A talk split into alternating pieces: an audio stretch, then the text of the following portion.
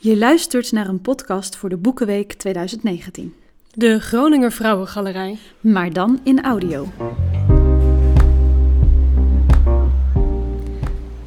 De Volkingenstraat. Een drukke en gezellige winkelstraat in Groningen.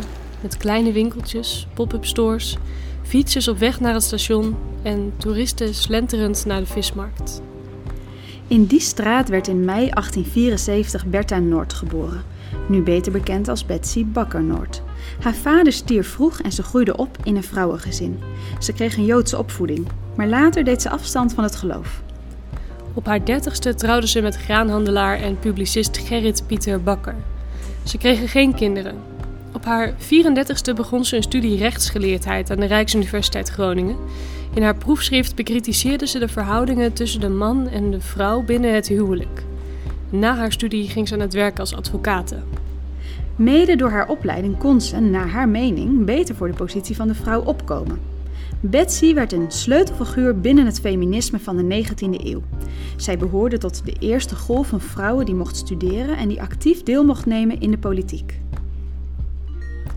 Toen de Vereniging voor Vrouwenkiesrecht een afdeling in Groningen oprichtte, was Betsy er meteen bij. Ze raakte bevriend met haar 20 jaar oudere mentor, Aletta Jacobs.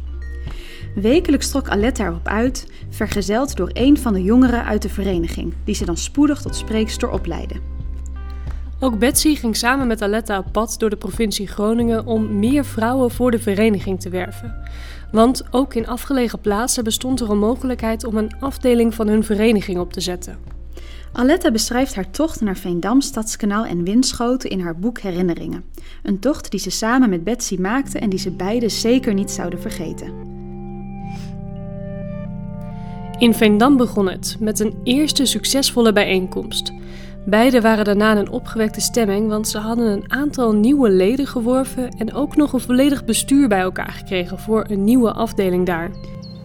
De volgende ochtend was het mooi weer en een paardentrammetje zou hen naar Stadskanaal brengen, de volgende locatie. Omdat ze ruim de tijd hadden, besloten Aletta en Betsy te voet op pad te gaan.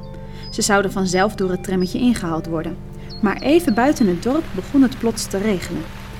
En flink ook. Al snel waren ze doornat en baggerden ze met hun schoenen door de modder.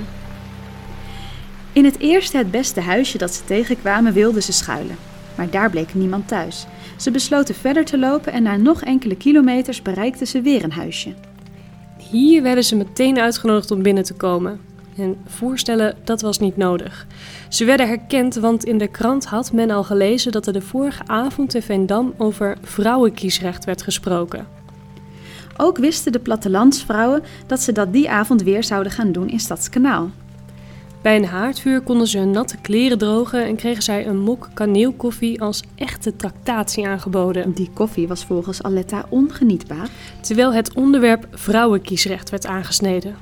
De plattelandsvrouwen babbelden op hun eenvoudige manier en in dialect en al snel merkten Aletta en Betsy dat deze vrouwen hun geestverwanten waren. En meer nog dan dat. De plattelandsvrouwen hadden goede ideeën en argumenten waarom het vrouwenkiesrecht van belang was. Uiteindelijk kwam het paardentrammetje toch opdagen en moesten ze de vriendelijke gastvrouwen verlaten. Eenmaal in Stadskanaal aangekomen bij het hotel waar ze even later zouden spreken, kwamen ze voor een grote verrassing te staan. Het hele perceel was leeg. Er waren geen mensen, geen meubels. De kastelein was failliet gegaan en met pak en zak vertrokken. Dus daar stonden ze. En wat moesten ze doen? Ze kenden verder niemand in Stadskanaal en waren al overtuigd dat het niet door kon gaan.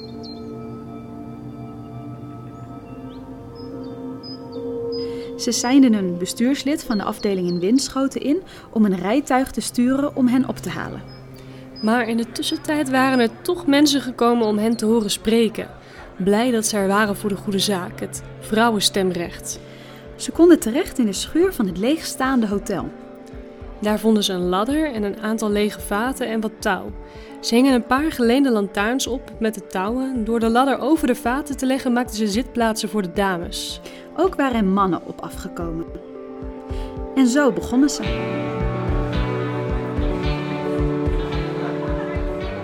Aan het einde van de avond kwam daar alsnog een rijtuig uit Winschoten. De dames, twee bestuursleden uit Winschoten, hadden een trommel broodjes en wijn bij zich. Het werd lang naar middernacht voordat ze naar Winschoten gingen. Of de wijn hen zo vrolijk had gestemd of de avonturen van de dag hen zo hadden opgewekt. Het staat vast dat Aletta en Betsy met een lach terugdachten aan deze tocht naar Stadskanaal. Betsy werd in 1922 gekozen om namens de Vrijzinnige Democratische Bond plaats te nemen in de Tweede Kamer. Toen Nederland in 1940 werd bezet door Duitsland, moest ze als Joodse vrouw zijnde haar werk in de politiek staken. Ook al had ze al lang geleden afstand van haar geloof gedaan. Betsy werd gedeporteerd naar kamp Westerbork en doorgevoerd naar concentratiekamp Theresienstadt. Ze overleefde de oorlog, maar overleed vlak daarna alsnog, op 72-jarige leeftijd.